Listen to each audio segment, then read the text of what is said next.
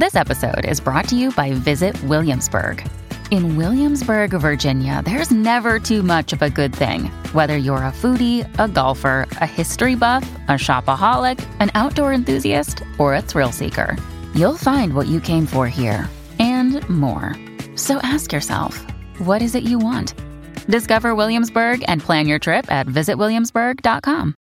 From the After Nine Podcast Studios, this, this is the award winning After Nine with Scott and Kat. Powered by Tony Johal, broker at REMAX Twin City. Your home sold guaranteed, or he'll buy it. Hey now! What's going on? Welcome to another episode of After Nine. Sorry we had to cut yesterday short. I don't know what's going on in early April or if our computer caught Omicron or some shit like that, but it's uh it's been very difficult from a sound perspective, but I think we're making a little bit of progress here, Kat. I think so. We're here. We're here. That's all that matters, guys. So forgive us if anything goes wrong, but we're going to make it work. We made it work all morning long with some couple technical issues on the show, too. But here we are. We're good. Health Minister Christine Elliott has announced that we have expanded booster eligibility. And and maybe you're thinking to yourself, oh, I think everybody can get the booster now. What is this one for the, the five year olds? Nope, nope. This one is the fourth dose in a year is now approved. Now, NACI, those geniuses, approved it for uh, those 70 and up. But Ontario has gone even further and they've made it available for 60 and up. So, your parents, or maybe even you, maybe you're one of our older listeners, you can now get yourself a fourth dose. Okay. Well, there's going to be a lot of um, older people, uh, particularly maybe in settings that are vul- more vulnerable than others. That'll be excited to hear that. And if that makes you uh, feel better, even because we're sure that the protection is there. I mean, there's results that show it. And but if it makes you feel better, that's great. Give her. Can I ask just a couple of hypothetical questions on this? And, and I'm not a scientist, I'm not a doctor, I'm not a pharmacist, I'm not qualified to give any medical advice at all. So I'm just going to ask some questions. And Kat, by the way, is in the exact same boat. Don't get any of your medical advice from us. But I'm wondering some a few things. If the first three didn't give you the protection that you need, why would anyone think that a fourth dose would give you the protection you would need? That's one of the questions that's on my mind. And I assume that because you're just getting this fourth dose, that it would give you some efficacy because you just got it. And we know that the shots last for at least a little while, although they seem to wane a lot faster than we thought they would. That's my first question.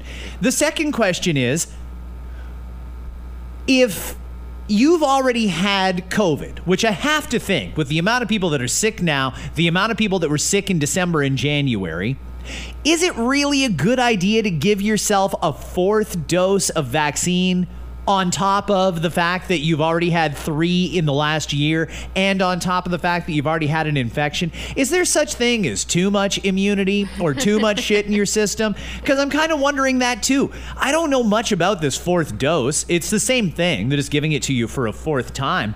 And frankly, I'm looking at the hospitalization numbers, and the biggest cohort of people in the hospitals are people who have had three shots, two and a booster.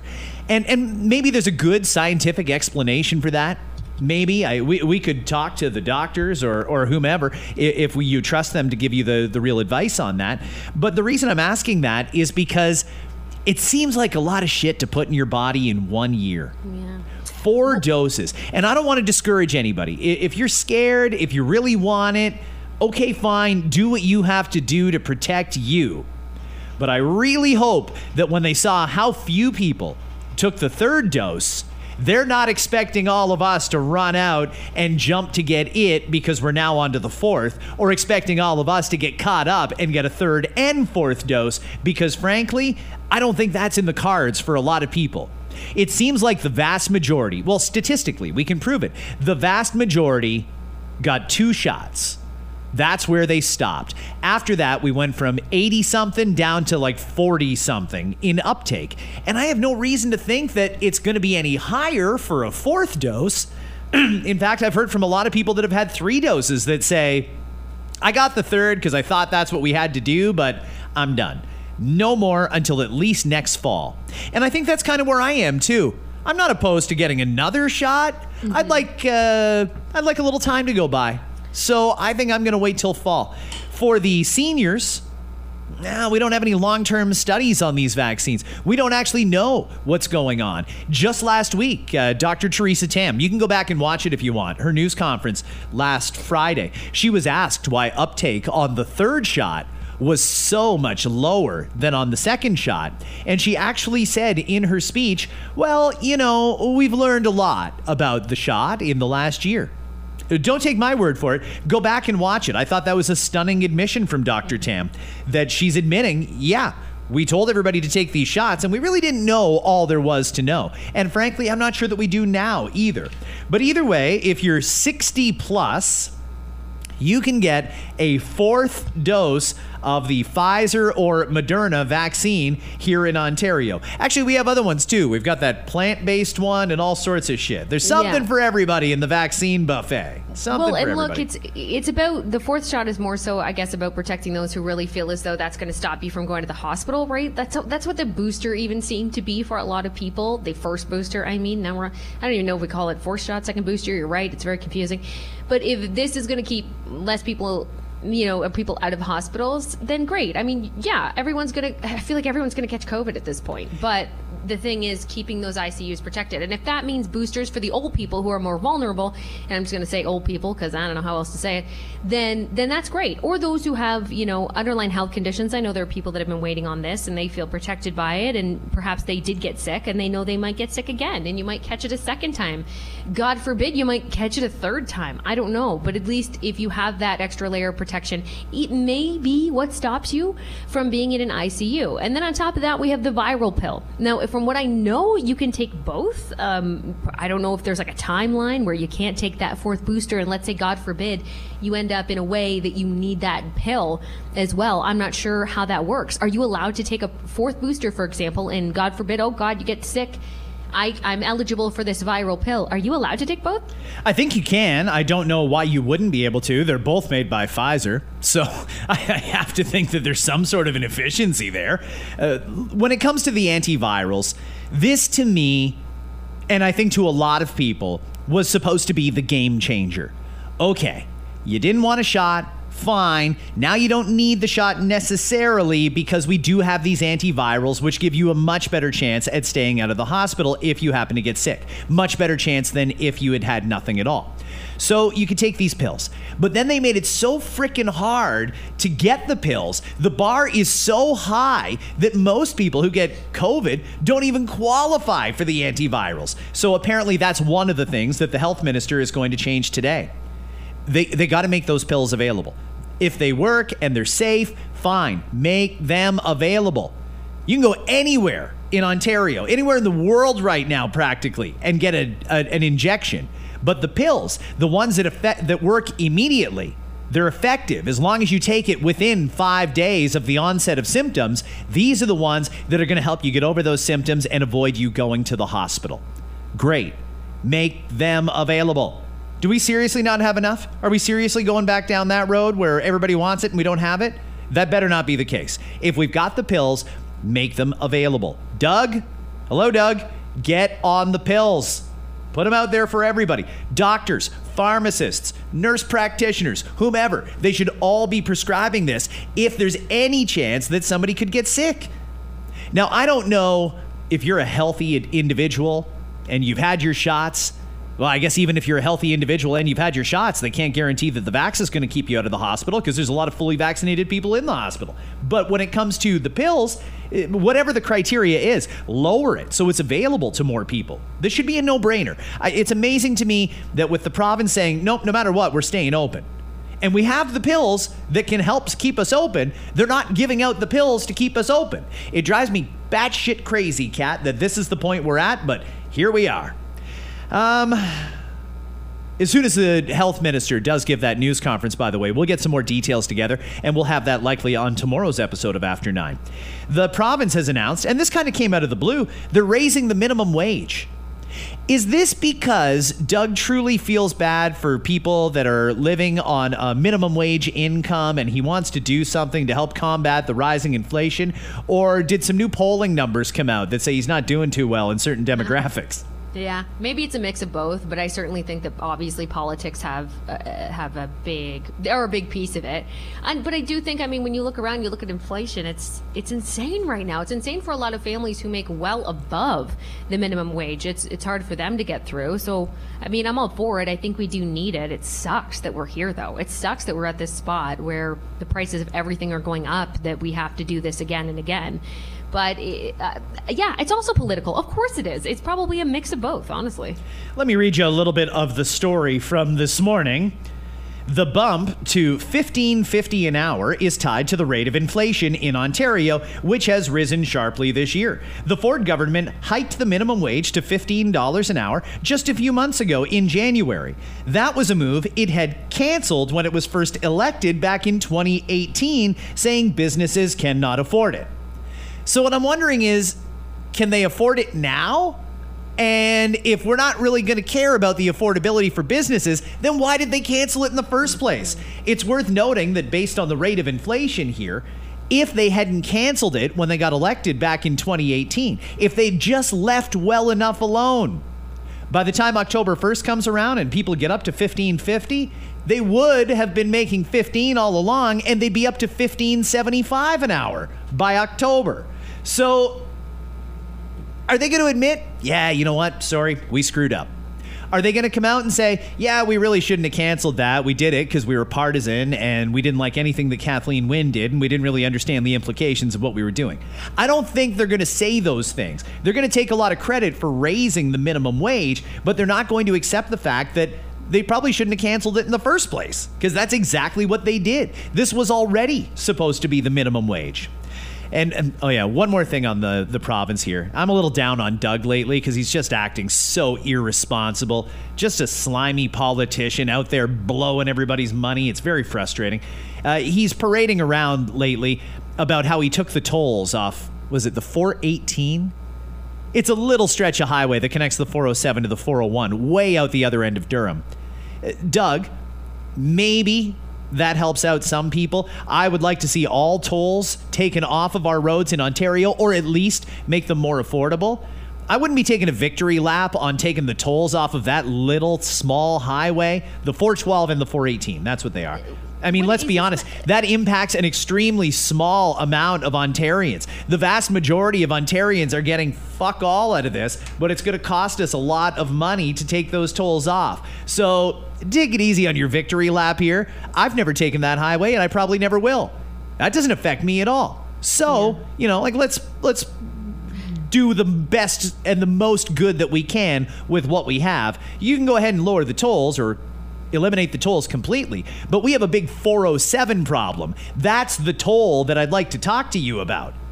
Yeah, but is this a, is this something that's supposed to help people, or is this something that's supposed to help businesses? I mean, I don't understand that small stretch. But even if you took it off the 407, who's supposed to pay for that? Yeah, that is going to be the government because that's owned by a different company. It's not owned by the Ontario government. So yeah. we're just going to take more money out of everyone's pocket. The 407 deal, I get that at the time Ontario desperately needed money. So they sold an asset. I mean, a lot of people sell shit when they need money. That's why Facebook Marketplace and, and want ads. Gong show. Don't bother. yeah. Uh, that's why those services are around because people sell stuff when they need money.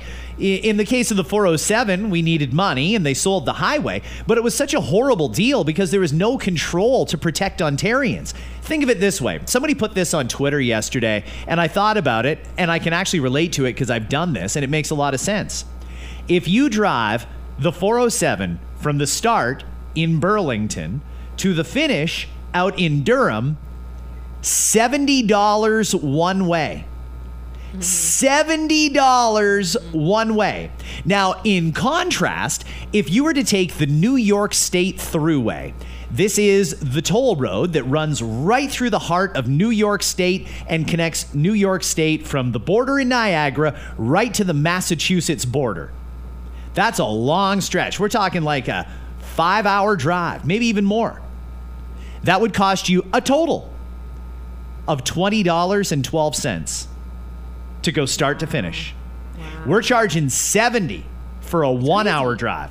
It's crazy. I took it once. I took it one way. I took it, and thank goodness I decided the the way home. I was like, ah, you know what? It's fine. I'm actually like ahead of the game here because I didn't want to be late for an event, and I took that stretch. Um, and it was long, and I knew it was going to be a lot, but I was not expecting the bill to be that high. It is too high. It is absolutely too high. I don't know if the if you make it free or you just attempt to put some money in there to drop the rate. And again, who I don't know who we're going to be helping. I guess businesses in that case mostly because I know a lot of people, a lot of companies will pay for it for their employees. Some don't, but some will. I just think we need to find a way to figure out this 407 mess, and maybe it's a renegotiation. Or maybe we just do a good old fashioned fuck them and stiff them. Uh, by the way, this is our highway. We're taking it back. If you don't like it, come at us. Something. Something's got to be done. We have this massive highway that runs right through the heart of southwestern Ontario, sorry, of southern Ontario. It connects some vital area. This is huge for business, and most people can't afford to even use it because the tolls have gotten so out of control because we got such a bad deal on this. Uh, Doug, if you're such an expert negotiator, now that you've solved the childcare problem, why don't you call the 407 and see what can be done about that? Because that is a big problem. Maybe just maybe make it a rule. There will not be any more toll roads in Ontario because you lo- you want to build highways, Doug, and we have to pay for those highways. Tolls are a good way to do it, but it's seventy dollars each way. It's just not feasible. Something really does need to be done because we have a major affordability problem. And I, am sorry to say, I don't want to shit on their parade here, but an extra 50 cents an hour isn't going to solve the problem. I'll be honest with you, I make a lot of money a, a lot. I do pretty well in life. And even I have a hard time some months getting all the, the bills paid and paying for all the stuff that I want to pay for. I don't understand how people making $15 an hour make ends meet. When you look at the cost of groceries, the incredible increases to rent, when you look at all those things and add them up, how's it, how many hours do you have to work at $15 an hour to be able to live? Yeah. Yeah, and I mean that's the thing is there's a difference between the minimum wage, and this is where the argument will come in too, right? There's a difference between a minimum wage and a living wage, and I do agree with that. Like minimum wage, this is, but I, I don't think it's right. But minimum wage is really meant for those who are starting to work, and that really that money should only be given to those young teenagers who are in their first job, and maybe that is whatever, at a grocery store, at a retail outlet, at many different jobs that could start at minimum wage. That's what it really was initially meant to be. But it's amazing how many people, even who have been doing that job for a long time, aren't making their way up aren't making their way up to that living wage, that livable wage that we do need to see. They're continuing to make the minimum wage, which, in my opinion, should just be for those starting out.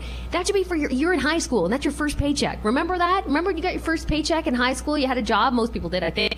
Uh, when I've got that first paycheck, yeah, I mean, I was making minimum wage, but I was like, yes, this is a good starting point. And that's exactly what it should be. We shouldn't have people working full time, two jobs at minimum wage just to make it through. So eh, I'm glad that something's being done, but I wish that there was a way that we could differentiate it better and say nobody who's working more than five years at this job could possibly be making a minimum wage. That's not right. You should be making more money. And those raises just aren't there for those positions because they'll tell you they're meant to be entry level or minimum. So they're not going to give you more for it. It's frustrating. We collectively have made life in Ontario so expensive through a long series of screw ups at the, the government level that this is where we are. There's a cost to living in Ontario. And, and I just kind of want some honesty.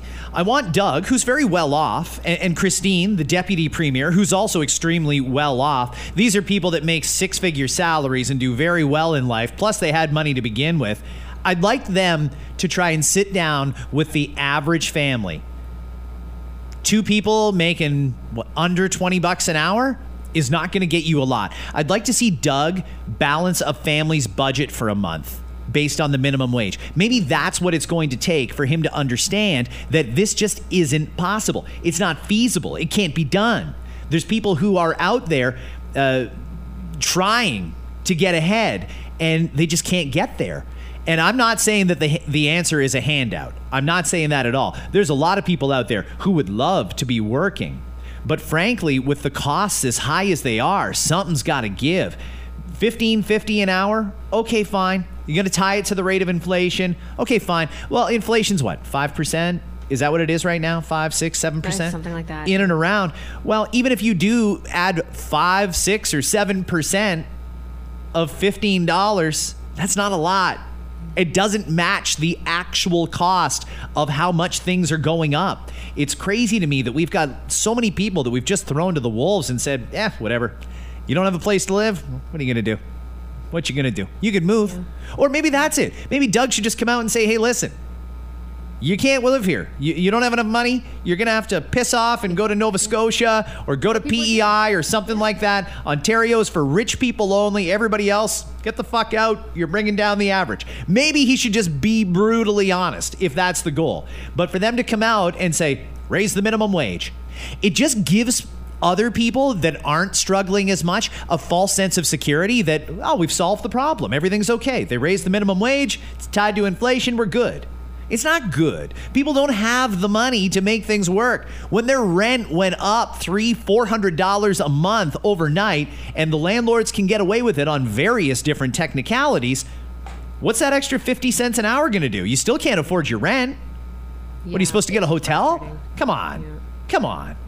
We have a real affordability problem in this province, and simply raising or sorry, lowering the cost of daycare to ten dollars a day in- Eventually. i- eventually is not solving the problem. Taking five cents a liter off the price of gas in July is not solving the problem right now. We really have to come up with some solutions. People need to sit down and figure it out. And step one is for the people that have to understand the people who do not. And until we reach that parity where people can truly I mean, the decision makers can truly relate. We're not going to get any further ahead in this province, and it's sad because every single person that lives here has something to contribute. Well, not everybody. Some of them are real degenerates. I'd like to get rid Oh, of the- absolutely. Just know. just living off the system, making it really bad for those who actually need the system. By the way. Oh, I was talking about the them ones that are bad. making money, uh, uh, doing all kinds of nefarious things in the underground. But uh, yeah, yeah, there's some real shitheads. That too, but there's shitheads of all kinds. There's the shitheads that are taking our money that aren't doing anything, and then there's people who could really use that money that aren't getting enough money. It's unfair. I don't. It's Kaley Cuoco for Priceline. Ready to go to your happy place for a happy price? Well, why didn't you say so? Just download the Priceline app right now and save up to 60% on hotels. So, whether it's Cousin Kevin's Kazoo concert in Kansas City, go Kevin, or Becky's Bachelorette Bash in Bermuda, you never have to miss a trip ever again. So, download the Priceline app today. Your savings are waiting. Go to your happy place for a happy price. Go to your happy price, Priceline. When you need mealtime inspiration, it's worth shopping Kroger, where you'll find over 30,000 mouthwatering choices that excite your inner foodie. And no matter what tasty choice you make, you'll enjoy our everyday low prices, plus extra ways to save, like digital coupons worth over $600 each week. You can also save up to $1 off per gallon at the pump with fuel points. More savings and more inspiring flavors make shopping Kroger worth it every time. Kroger, fresh for everyone. Fuel restrictions apply. Let's talk a little bit here about Gabby. Gabby is on TikTok like so many people are, and Gabby has shared that she's got some tests that guys must pass if they want to continue dating Gabby. But here's the thing the guys don't know they're being tested, and it's almost sort of a double test. So let me tell you a little bit about what Gabby here does. I've never seen her. I don't know, like maybe she's a maybe she's an 11 on the 10 scale. Maybe she's just that good that guys are dying to be with her. But this list is a little ridiculous. She starts off, let's just stop this conversation and the back and forth 50 50 bullshit. First date, he needs to be paying 100%. And if he's not, then like, bye. So what she'll do is she'll go out with these guys and the bill will come and she'll say she wants to split it. So the guy will say, well, uh, okay, if you want to split it, fine, no problem, we'll split the bill. If they agree to split the bill, fail. No more no more dates. They don't get a second. In the next example, she went out with a guy. They each called an Uber. They were going to go home to their separate residences. His Uber got there before hers. He said, You know, I think I'll wait with you just to make sure that everything is okay and that you get home safely. She said, No, don't worry about it. I'm good. I'm enjoying the warm air. I'm just going to stay here. My Uber will be here any minute. Don't worry about it. Go home. So the guy was like, "Uh, Okay, all right, I'll go home. Have a great night. Nice to meet you. That apparently failed the test. She says, Men should double check that women made it home safely. If you don't care about my safety and making sure that I get into my Uber safely, you're done. Hmm. See what I mean? She tells them one thing, and if they do what she says, they failed the test. Yeah. That's where I have the problem by the way. It's not even it's not even that you believe you should be with someone who makes sure that you get home safely. I agree with that too. I always loved when, you know, I would be dropped off after a date, for example, and I walk up to the door. If they drive away before I even get into the house, that to me was like, "Oh, seriously? Like you don't give a shit if I got in safe or anything?"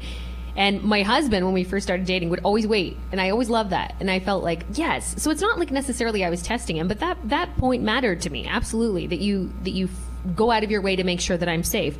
But that's being dishonest, first of all, saying, no, no, I'm good, I'm good. Because don't forget, like, you can't win no matter what, because there are going to be people who truly don't want you to wait for them. Like, please don't. I can handle myself. I got mace. I'm good. Go.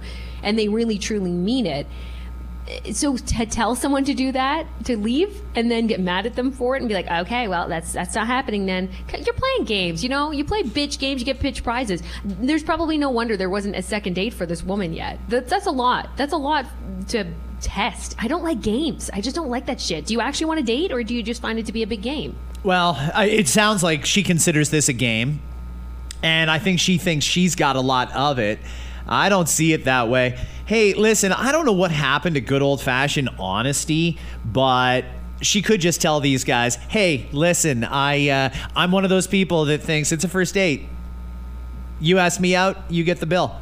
Yeah, you should wait for me. I, I don't feel safe standing on this street corner here, and she lives in the Miami area. I don't feel safe safe standing on a street corner at one o'clock in the morning in Miami waiting for an Uber alone. Be honest. If you want him to stay, tell him you want him to stay. If you want him to pay the bill, tell him you want him to pay the bill. Why? Are, I, I don't. Games is a great way to put it, and I don't know why we're playing them. Uh, so after this guy failed her protection test, she went with another guy and just casually mentioned, "Ooh, I'm really cold." She did that one as a test to see if he would give her the shirt off his back to make her warm. She says, "If you don't give that to me, you're dead to me." Oh wow Isn't that crazy, Kat? wow It's crazy. Listen, this girl is uh she's a piece of work, but she's not the only one. And I, I think the problem that I have with it, the biggest problem, because there are many, the biggest problem is the guys can't win. There's no win on this test. In this case, she told the guy to leave just to see if he would stay. Well, there's a lot of guys who can probably relate to the fact that if you stay, if you insist, nope, nope, I'm not going anywhere until you get in that Uber. I'm staying here to protect you. A lot of women don't like that. A lot of women find that creepy and controlling and so on and so forth. They can take care of themselves or they know where there's a safe place, whatever the case is. They don't want that guy that they just met hanging around on a street corner in the middle of the night. So I don't know that these guys could have won anyway. She said no, and you want to insist yes? Sorry. That's not really a, a, a tenable situation. That's not a situation I would ever want to be in. So you're setting yourself and these guys up for failure, and I'm not surprised she's single. She sounds like a real bitch. well that's the thing that's the thing is like okay those rules that's fine you want to have those rules and you want to play those games cool. It's probably for the guy that you're dating's at the time whoever you're out on a date what's benefit because they're gonna go they're gonna get that text later or however she decides that she's gonna let them know that it was a test that they failed. She's gonna they're gonna get that text later in the night for example like hey I had a great time and she'll be like you didn't pass my test. You didn't stay when i told you to leave. What? Like okay bye. Thank god. Like Yeah. dodge a bullet. Like this is what i'm saying. There must be a lot of first dates and i'm not sure how many second ones she's gonna get if she plays that kind of shitty game When I came in this morning for our FM radio show, I saw a story and I instantly wrote it off and thought, ugh, that's bullshit. Now I've seen it in a th- second and a third different place, so I'm going to give it some credibility here. More than half of us don't know the names of all four of our grandparents. The first name. What? The survey from Ancestry gathered responses from 2,113 people.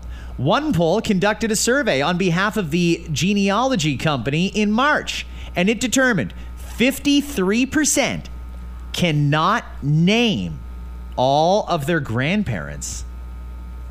That's I can. Insane. Oh, me too. I can easily name my grandparents. There's grandma The and grandpa and gran and granddad. I, know, it's all weird. four of their names. What are they Hang on, talking about? Hang on, they actually have names like you and I do. It's crazy, but they What? do. I know, I know. I know. Gran doesn't have a name. She's Gran. I think I know middle names too. Like I know a lot about my, but every family's different. It, are these people who just like didn't gr- grow up close to their grandparents? I don't understand. I actually do get it. I, I think there's something to the fact that you call somebody by the some name all the time and it just sticks. You had no reason to know what your grandfather on your mom's side's first name was because you just call him Gramps or Grandpa or Yeah, but like you hear stuff. Like I, I, I disagree. Like you hear stories, and don't you ask questions and know stories? And once you get older, I understand as a kid you don't know. As a little kid with your grandma, it's grandma, grandpa. If I ask my kids, for example, hey, what's Babs? That's my mom. What's Babsy's name? Actually, they know. Like they already know what her name is. They know what my dad's name is. Um, they likely know what their grandparents' name was, and they're little. But even then, I'd give a pass. But once you get into like closer to adulthood, you don't give, you don't care to know what the name is. A lot of people are also named after their grandparents, so that's where I, that- that surprises me as well. Like to not know at all what your one, of, even one of them is. I'm shocked. Like, do people seriously not care about their lineage at all? To not even care what their first name is? Well, actually, they do because I'm looking more into this ancestry survey, and they say two thirds of people overall say they'd like to know more about their family history. The number one thing people want to hear or know is stories about their ancestors when they were young and what their life was like. So, are we talking grandparents, or are we talking like great grandparents, or are we going back to like the Middle Ages here? How, how far back do we want to go in our ancestry? That's the thing, and some people really want to care. I, I got to be honest with you. Like, I, I know my great grandparents. I know I, I was actually blessed enough to know them in life before they passed um, at, when I was young. But there, probably after that, I don't even think I've asked questions. I feel like there's like a cutoff where after when you get older, maybe you are interested in your lineage for some reason. Maybe you're doing a his maybe it's because you're doing a history project, or maybe it's just for your own personal use of history projects. And you go, okay, I'm curious because I want to know because I did take that DNA test and I found out I'm part, you know, German. What relative of mine was German? And then you kind of backtrack. But most people, and I put myself in this category, like I just don't give a shit. Right. that's going to sound bad maybe but i don't give a shit. Like i know who my great grandparents are. I've heard their stories. They actually both have lovely stories. Um, sometimes disturbing because they're from the like early 1900s basically and my great grandmother was like 12 when she met my great grandfather so that's fucked up. But anyway you know i hear those stories and then before that though i don't care. And i know that sounds bad and there's some people listening going oh you should care more about history. I don't give a fuck Yeah. i don't i just don't I, I just have a line. I mean, I, I don't know or didn't know my great grandparents, but I certainly knew my grandparents and I thought a lot of them. I, I'd like to know more about them. Going back beyond the grandparents, it really doesn't affect me that much. I, I think I'm pretty good. But Which I realize how twisted that is, though, Scott. Because think of it. That's like your your daughter. Let's say your daughter has a kid and they have a kid one day. That's like them not giving a shit about you, basically. So I know that's messed up and that sounds like wrong, but I get it. At the same time, like my great great grandchildren. Yeah, okay, just live your life. I don't know what life's gonna be like. I'll be dead. my So great grandma Kat lived through the pandemic of the 2020s. barely squeaking through, Scott. Barely squeaking through. Heard she was an anti masker. What a bitch. and by the way, COVID will still be around then. Uh, so, the number one thing people want to know is the stories about their ancestors when they were young and what their life was like. Number two, are you, via your ancestors, connected to any historical events? Do you know if you are? Um, again, like this is where I just stop giving a shit. Yeah. I don't know, and I don't really care. I. d- that sounds so bad. I don't know. No, I think my dad went to Woodstock. Does that count? I don't know. I mean, for me, yeah, like, but like I said, there's like a line, like past my great grandparents, I don't, I don't know, and I don't care. I, I know that my, if I went to my dad, for example, um, and I never knew my dad's dad, my dad's dad passed away when he was just 15 years old. So I'll ask him questions, and that's great, and he knows a lot of answers because he's done the research, and that's cool. And I'll ask him specific questions about, you know, war and who fought in a war and who did this, and that's cool.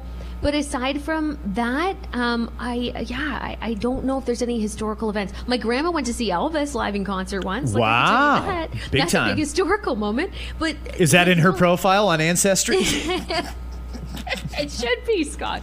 Those are the kind of things that are interesting, right? But there are some things that for me, I'm just like, I don't know. Like if someone told me my great great whatever something like fought in the war or whatever. I don't know, big historical moment of some kind. It was like Hitler's right hand man. Oh, maybe I don't want to know that. I feel like you, you get into a dangerous territory when you find out things about your ancestors. So you might not want to know. You might actually be better off not knowing some of it. the third thing is, where did your last name come from and what does it mean? Are you curious? Yeah, and I do know it's like it's funny. I don't retain that, but I do. I, I do know that. Uh, I my it's Callaghan, by the way, and I'm and my some of my family gets mad because I say Callahan, and that's fine. To me, the G is silent, but Callaghan. And it goes way back, and yes, I have read about it. I didn't retain much from it, and it's another one of those things that I don't care about. Um, over in What the U, I do know the history of it. I'm assuming somebody at some point came home and said, "Look, I caught a fox for dinner," and they just said, "You're going to be fox from now on," and it just stuck. That's how I mm. assume that this happened because they're very common in nature. And it doesn't change anything, and it's usually not interesting. Like I, I, I if I'm at a party with someone and they're like, "Hey, you know, my last name's McFadden," then let me tell you th- what this means. I, I don't want to fucking hear it. Like I don't care. don't care. Wow. Sorry to everybody whose name is McFadden. Catch a Sorry, shit all over you. Damn it! It's not even Friday, and we got to make sure we apologize to the McFaddens at the end of this. Um, a town in England just removed thousands of daffodils from a park so that little kids don't eat them. Most people don't know, but daffodils are toxic to humans and to pets. It's rare for anyone to die from daffodil poisoning, but they can cause severe vomiting, diarrhea, and stomach pain.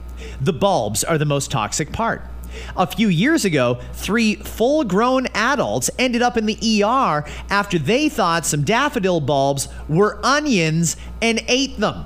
And obviously, those symptoms would be worse if it's a little kid. So, this town over in England decided we're going to play it safe and get rid of all the daffodils in the park so that no kid ever eats the daffodils. Now, residents of the town say they're angry. This is ridiculous. Nobody ever ate one. Why did we take them out in case someone does? All great questions. It's a great example of government completely missing the point. Well, I mean, in theory, somebody might see that delicious looking daffodil in the middle of the park and try and put it in their mouth. We can't have that. So we better pull out over a thousand daffodils. Am I the only one that finds that completely outrageous? That is uh, that is outrageous. The cost of like pulling them out and the and the manpower and the resources and stuff. Could they not have just if they were actually that afraid someone would eat them, which is messed up all on its own? Could they not put up like a fence? Because daffodils, from what I know, are pretty. Like they're kind of nice. They're beautiful. around. Why on earth would anybody rip them out just in case the worst happens? Yeah, I don't. I don't. That's a weird way of doing it because I feel like you could have probably figured out a different solution or put up a. I don't know. Put up a. I don't know who'd eat them. I don't even know who, how that would happen. I really don't know how that would happen. But think about all the dangers, Scott. Think about every time you could walk down your street and you might see a couple dangers. Do we seriously have to like rip things out and tear things apart because somebody might, you know, be stupid enough to jump off of that structure or something? Like, oh, tear it out. Someone might jump off it and kill themselves. If we did that, could you imagine? We'd, we'd go without a lot of shit. Yeah, and, and I mean, I we have warning labels that are very, very mundane. Things like, "Oh, don't attempt to use this toaster in the bathtub." Well, they have to do that because at some point, somewhere along the line, some asshole tried to make toast in the tub, and and they probably electrocuted themselves to death. That makes sense. Put a label on it. If you really, really feel that this is that big a deal, Sure, put up a sign. Don't eat the daffodils, they'll kill you. Fine. Put an ad in the paper or something. You don't rip out a thousand daffodils on the off chance that somebody might not just eat the daffodil, pull it right out of the ground and eat the goddamn bulb. That's ridiculous. But that's that new government approach in a post COVID world. Even though this is not a danger to the vast, vast, vast majority of people, it could happen. So we better take action. And it's crazy to me. I've got one more that I want to fit in here, and it is a doozy. I think everybody understands that when you see a commercial for fast food, you're not exactly seeing exactly what's offered in the restaurant. There are makeup artists, for lack of a better mm-hmm. term, that do nothing but try and make a, a Whopper that generally looks like shit by the time you take it out of the plastic wrapper look good in a TV commercial. Nice fresh bun and fresh toppings and blah, blah, blah. Well, anybody who's ever had a Whopper knows that's not really what they look like when you get one. And now, four Burger King loyal customers have filed a class action lawsuit against the chain, claiming the Burger King intentionally makes their Whoppers look bigger in the advertising Dun, dun, dun. compared to reality. 35% bigger. Wow. Is there Yeah. anything to this? Because I mean, yeah, the burgers look great. They look delicious there uh, uh, on the commercial. Looks great. Yeah. Hey, fuck, I could go for a Whopper. It sounds good. This Has anybody ever been thirty-five percent disappointed in the size what they got? You I mean, for th- burgers. We need. Be careful now. Sometimes you unwrap it and it's smaller than you thought. This Smaller than I- you were led to believe. This is what I like to call like the subway effect, right? And we did have um, a, a, a was it a lawsuit or somebody ended up winning money though? Got money for this basically because they said no subway, it's not actually a foot long. And and yes, if you advertise it as a foot long, fine. But I think most people know. Like this just seems like a money grab to me because most people know when you advertise something, you're absolutely right. You want to make it look the best you can, and in a lot of cases, that's not actually food you see on television. There's actors that'll hold up like a sandwich or a burger or fries, and they're not even edible. Like they'll just do it as like a pretend situation. Most people, I think, know that. They're probably just trying to take advantage. And who has the time? Like it actually is a lot of work to like attempt to file a lawsuit over this. It just it's just freaking ridiculous to me. Although I will say one thing, Scott, is that I do wish more companies would just advertise as it is. Like I want you to do a commercial about a Whopper where it's exactly that. Where someone's taking it out of the wrapper, the bun's kind of sliding off at that point, there's fucking ketchup and mustard all over your fingers. Too much You know, mayo on the side, and then it's smeared on the bun. it's a little gross looking, but I think that people will still eat the product and maybe people would respect it. I, I remember even when McDonald's came out with the, we all know the Big Mac was messy, right? Because there's little shreds of lettuce. They don't do the full lettuce pieces at McDonald's, there's little shreds of lettuce. So we know that it's a messy thing, and they finally advertised it as so. Like, that's the best part about the Big Mac is its mess. And that turned out to be a really good promotion for the Big Mac for them. They ended up seeing some good results based on it. Maybe we need to go more honest. Like, yeah, these douchebags are trying to sue because it doesn't look like it. Nah, you're dumb. Like, it's it's going to be that way forever. There's always going to be fake food and there's always going to be the right angles and the right lighting and that's kind of that's advertising anything. They're not going to show you exactly as it is. But i wouldn't mind seeing more of the way it really is for a lot of different products. The people who have filed the class action lawsuit claim Burger King started to materially overstate the size of its burgers in ads beginning back in September 2017. But the amount of beef or ingredients contained in the Whopper has never changed. And they say it's not just the Whopper. They've also overstated the size of the Impossible Burger, the Big King, the Bacon Double Cheeseburger, and several other sandwiches that are on the menu. They're asking for unspecified damages because they were, and I quote, deceived. They're also demanding that BK make their ads more realistic. A spokesperson for the company would not comment, saying they don't comment on pending or potential litigations. I really don't see how this is going to go anywhere, but I suppose it might. I thought the Subway lawsuit was kind of frivolous, but here we are. yeah People I- suing over a foot. And it was a little bit different because I mean, if you're saying it's exactly, the, they're not saying that in the Whopper commercials. They're not saying it's exactly going to be, you know, whatever it is, four inch and a half inches high minimum for you guys. Like the ones in the Whopper commercials and stuff are also there's a ton of toppings in there, and I don't think that's real life either. They don't put like three tomatoes in your hamburger. You're lucky if you get one slapped in there, and I think you have to ask for extras because in the advertisement usually there's a shit ton, which does make it look bigger as well.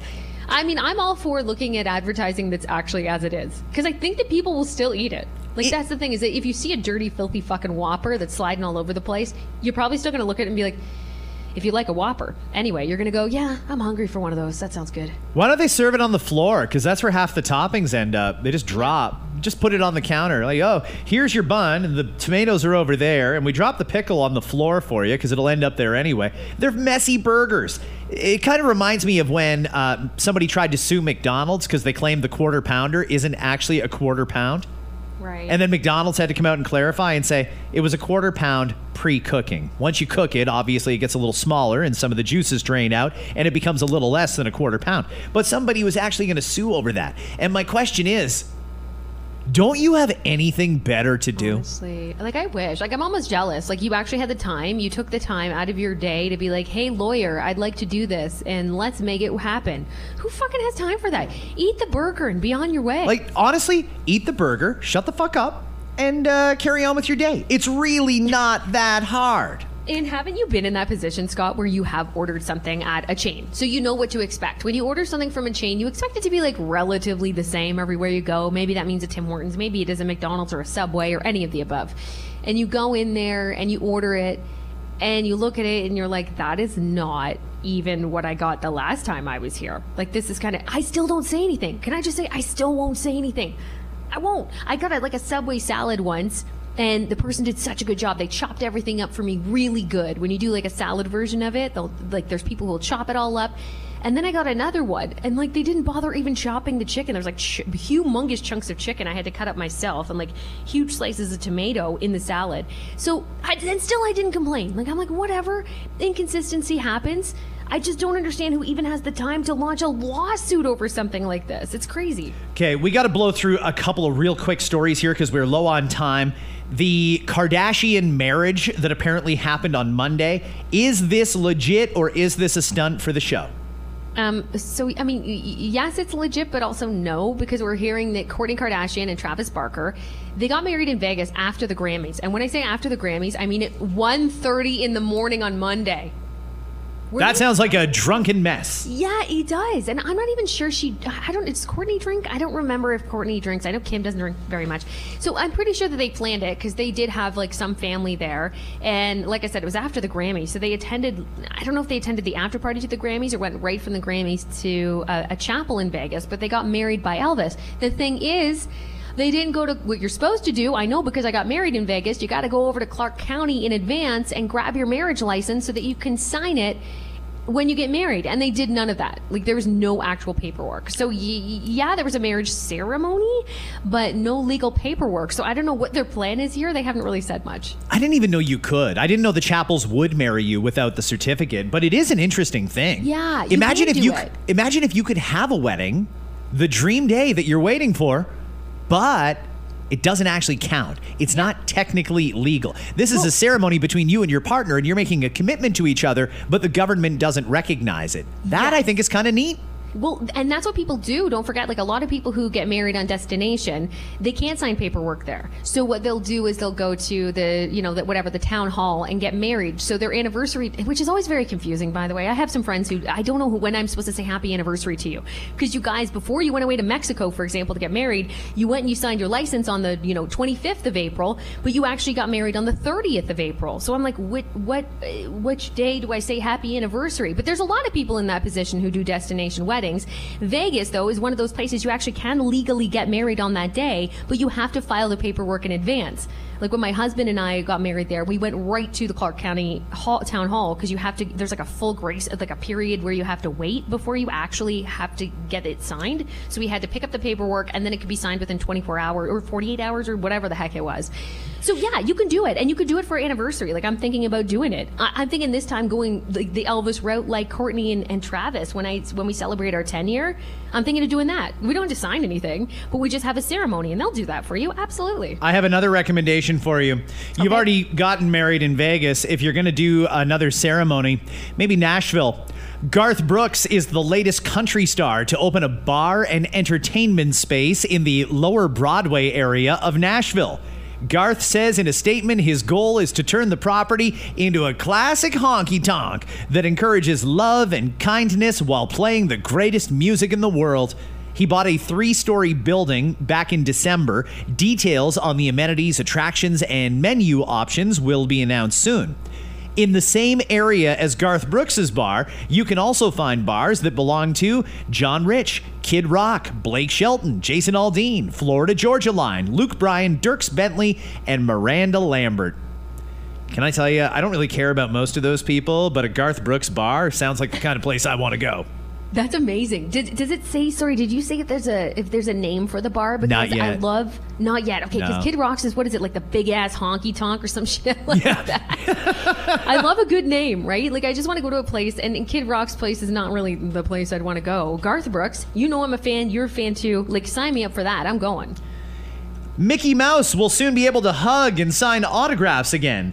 Disney says after two years of keeping their costume stars from close contact with visitors because of the pandemic, those rules are being eased. The company says its U.S. parks can resume the kind of character encounters that fans have delighted in, like taking selfies and, with Mickey and his crew. Uh, Disney says the revised rules will be phased in later this month at its parks in Anaheim, California, Orlando, Florida, and on Disney cruises. Kat, the the prohibition on hugging is over. COVID has come to an end. Haha! This is the best news I've ever heard. Were those characters in those big freaking costumes and helmets really in danger? Yeah, you know, it's so funny. I, I actually saw a video of friends of mine um, took their kids to Disney uh, World and they were like, oh, it was, it was actually pretty good, not bad, because I was asking questions. Not that I'm going to consider it this year. I think I'm just going to say screw this year for it and do it next year. But that's the plan is I'd love to take them. So I was asking some questions and that's one of the things they said is there was like a barricade. So they saw like Rapunzel, for example, and the kids happen to like Rapunzel and they're like, oh, it's Rapunzel. And there was like a fence and you couldn't actually get to Rapunzel. It was like the weirdest thing. And and a couple different characters that they still did the parades and all those things, but there was no like physical contact, which I suppose I understand. You know, you want to keep just like your work might still have a mask policy, you're still going to have Disney careful with their that is their employees after all. So, I mean, I get it.